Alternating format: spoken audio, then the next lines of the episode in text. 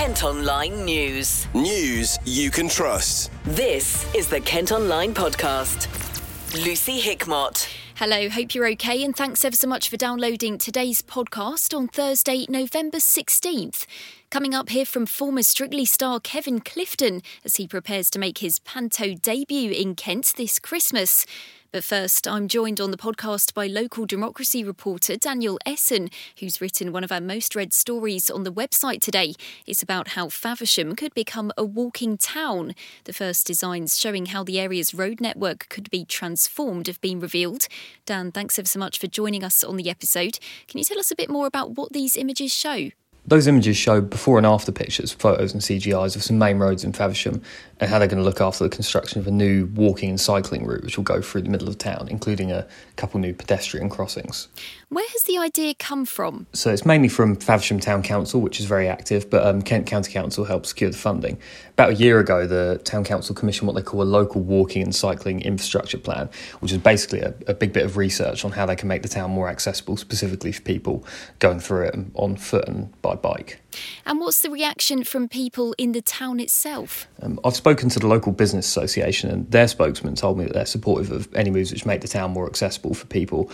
Um, and encourage footfall through the high street and the like. However, they did stress that the town council needs to be mindful of car users. Faversham's a pretty rural market town, surrounded by a lot of villages like Dunkirk and Ospringe, and a lot of people who come to Faversham for shopping have no choice but to do it by car.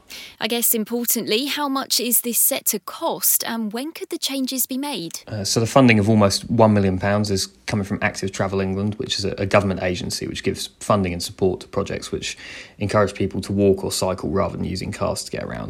Uh, Kent County Council are responsible for all the roads, so they'll be doing the work. And um, the town council tell me that's set, uh, set to start in the early months of next year. And finally, Dan, the designs are going on show. Can you let us know where and when? So residents can go and see the full exhibition of the designs at um, Faversham Town Hall, right in the middle of town, starting tomorrow, which is Friday, November seventeenth. And from then, the exhibition will be open from ten in the morning till four in the afternoon um, every day until next Sunday, November 26th. Dan, thanks ever so much. And you can read that report in full and see the images at Kent Online. Kent Online News. Other top stories today and a construction workers died after being injured on a building site in Ramsgate. Emergency crews were called to the Spitfire Green development off New Haine Road at around 10:30 on Tuesday night. He was pronounced dead at the scene and the health and safety executive has been informed. Two men have been arrested following a disturbance outside Folkestone Magistrates Court. Police were called to Bouverie Road West yesterday afternoon. The suspects are being held on suspicion of affray. A convicted fraudster from Maidstone has been sent back to prison after scamming new victims shortly after being released. Blake Patterson was allowed out last year after being sentenced for running an online car sales scam. The 39 year old who lives on the high street was found guilty of running a similar fraud in May and will spend a further two years in jail. A teenager is among three people arrested after an assault in Dartford. It follows reports two men were seen trying to damage a house in Shellbank Lane last month. They were believed to be armed with scaffolding pipe and a machete. The pair were arrested along with a 14 year old. Police have released an image of another suspect they're hunting. You can see the pictures on our website or socials. Next today, a Kent woman is calling for more awareness of common breast cancer symptoms after being diagnosed with two different types of the disease. A recent survey's found 93% of women know a lump could be a warning sign, but the majority couldn't identify any others. Louise Stewart from Tunbridge Wells had a different form of cancer in each breast, neither of which resulted in a visible lump. She's been speaking to Kate. I didn't have a lump that could be felt because it was deeper inside. Um, and uh, you know, to stress, pain is not generally associated with breast cancer at a sort of earlier stage. But whatever it was, it triggered me to go to the GP. And what I would urge people to do is think it's not just about a lump; it can be about any sort of change. So whether there's uh, a puckering in your breast, whether there's a rash, it could be um, an inverted nipple. There are lots of different signs that could be um, a sign of breast cancer. So if any of these seem relevant to you, do do get checked out because it's not just about a lump. Was it a, surgical treatment for you? Was there any sort of chemotherapy or radio, radiotherapy or anything like that? Yes, I had um, bilateral surgery, so surgery both sides, um, by um, Fiona MacNeill, who's an incredible breast surgeon and is part of this campaign to raise awareness um, of breast cancer symptoms and early diagnosis, because that is really key early diagnosis. We see so much about breast cancer, don't we, in this country in October's Breast Cancer Awareness Month, etc. And, and people think it's um, it's sort of very treatable. Um, the statistics show that still almost a thousand women a month in the UK die of breast cancer. That's still an incredible number. Um, and that's why we need to get people to go and see their doctors earlier and try and get early diagnosis. And because I was diagnosed early, um, I feel very fortunate that I didn't need chemotherapy. I did have a long course of radiotherapy, and then I was on I'm on cancer medication, tamoxifen, um, which I'm still on, which is sort of a hormone blocker. So it's for people whose cancers are hormone receptive. Um, and that's that gives me a peace of mind if you like because it's sort of um, like a belt and braces safety you know we're trying to stop it coming back um, and what i would say to people as well is there have been huge advances in um, particularly breast cancer um, diagnosis and treatment. And so I know people are scared of making that first step, but the treatment is much better. The survival rates are much better than they were in the 70s, 80s, etc., even 90s. So please do um, take that first step because it really can save your life. Kent Online reports. Southern Waters announced plans to spend £1.5 billion to try and stop wastewater being released into the sea off Kent. Storm overflows capture both rainwater and wastewater and are designed to stop homes from flooding when the sewer system becomes overwhelmed. There have been increasing cases of them pumping waste into the sea during heavy rain, something the company says we're seeing more due to climate change. The first phase of their investment will see £700 million spent in Kent to reduce the number of spills by 3,000 a year. Keith Herbert is from Southern Water. Firstly, people have um, made it absolutely clear that the use of storm overflows and untreated releases of stormwater is, is no longer acceptable, and we agree with that. So we've launched our plan to phase out and ultimately eradicate the use of storm overflows. So the, the map that we've launched today is interactive and it will allow people to look at where the overflows are, but more importantly, what we're doing to fix the problem and when. Now, these storm overflows are obviously designed to protect towns and homes from flooding when there is an awful lot of rainfall, something that we have seen quite a lot of in recent years. How do you stop that happening by stopping what storm overflows do? Well, you, you have to look at the root cause of the problem. And if you look at our towns, villages, and cities, you'll see roads, car parks, big roofs, and driveways. And those things re- replace the soil that was once there that would have soaked up the rainwater. And rather than soak into the ground now, it runs off. Uh, and in most cases, it runs into our sewer. And that's water that doesn't need treating in a sewage system. Um, and it only serves to overwhelm the system when it rains. And that, coupled with the fact that lots of people in the southeast live close to sea level or on floodplains, um, without combined sewer overflows, properties would flood so frequently that the homes just wouldn't be, be habitable. So our plan is to, to tackle the root cause of the stormwater getting in. So we will work with people who own large pieces of impermeable land, like local authorities, supermarkets, um, customers who have driveways, to slow down the flow or take it out of our system. And our, our basis is, is, is, is going to be on nature based solutions, things like tree pits, swales, rain gardens, to regreen some of our urban areas to almost replicate how the um, the water would have drained away prior to it being covered in tarmac. Um, as we've mentioned, it's an awful lot of money. What impact is that going to have on customers' bills? Well, we, we have to work with our regulators to make sure there's a balance between the improvements that people want to see and that need to happen, but also take into account the affordability. So we, we have a dedicated team who work with people who struggle to pay their bills, and we have four special tariffs. So the message is that if people are struggling to pay their bills, they need to contact contact us and we can help. But bills will be going up, will they, Keith, to, to fund all of this? It's not actually Southern Water's decision whether the bills go up. We submit our business plans to our regulators and they kind of decide how much investment they want to see and ultimately the, the, the willingness to pay the customers for these improvements. But th- there's a likelihood that bills will go up if we want to see the improvements to the environment. Now, as you heard, this will have an impact on bills, which hasn't gone down well with campaigners and customers. Stuart Bourne is from the Lib Dems in Medway. It's not acceptable. We're in a cost of living crisis. We we people are struggling every day to f- pay their bills. They've had decades to get this investment, and it shouldn't be paid by the customer. It should be paid by the um, water companies over the years that they've been privatised. It's completely unfair and unacceptable. What kind of damage are the sewage spills doing in Medway and in Kent as a wider picture?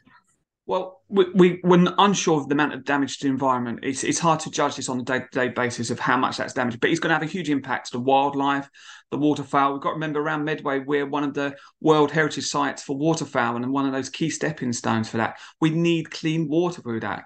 But not only that, we also got to look at the, the, the damage it is to um, businesses. Now, around Medway, we have a lot of water sports, we have yacht clubs, we have people who use the river as a leisure facility, those businesses are going to be impacted if you're going to find out that, that it's full of sewage and no one wants to go in there. We can see the impact of what happened to Hull when all those competitors got sick from trying to swim in the river. We don't want that seeing that in Medway because that will impact our economy so badly. And Southern Water have today announced one and a half billion pounds of investment. Is that welcome news for you?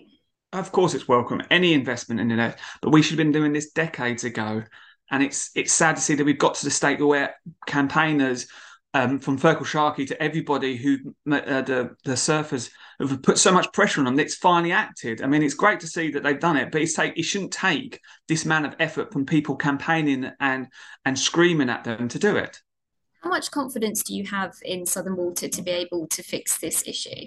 I, I, I don't know. I don't think I have a lot of confidence simply because at the end of the day, they're beholden to their shareholders and not to the public. So they say they're going to invest in this, but if it means reduction of their profits, reducing their pay to their big executives, reducing the payout to dividends, I don't think they'll go through it. So I, I like to, I like, I'm a, a sort of an optimistic person, so I'm never, I'm going to give them the benefit of the doubt but history has shown that they will not do that. Meantime, regulator Ofwat has opened an enforcement case into Southeast Water to investigate the way they deal with supply issues. There are widespread shortages in areas including Maidstone, Tunbridge Wells, and Ashford over the summer. Data shows last year customers suffered an average of three hours of disruption. The company's target is just five minutes. Train drivers have announced more strike action as the row over pay and working conditions continues. Members of the ASLEF union at Southeastern and Southern will walk out on the 6th of December. They're also refusing to work any overtime for the first nine days of next month. Three men responsible for a spate of keyless car thefts across Kent have been jailed for a total of more than seven years. They used an electronic device to capture a signal and steal 29 vehicles from Ashford, Hawkinge, Tunbridge, Tenterden, and Maidstone. You can see footage from one of the thefts at Kent Online. Parents say children as young as four have been made to hide under their desks as part of a lockdown drill at a school in Margate. One dad whose son goes to Cliftonville Primary has described the exercise as excessive and terrifying. Kent County Council say drills are carried out so pupils don't panic if there's an emergency. The school's also been contacted for a comment. Kent Online reports. Drivers have been caught on camera moving barriers to get around a road closure in Sittingbourne.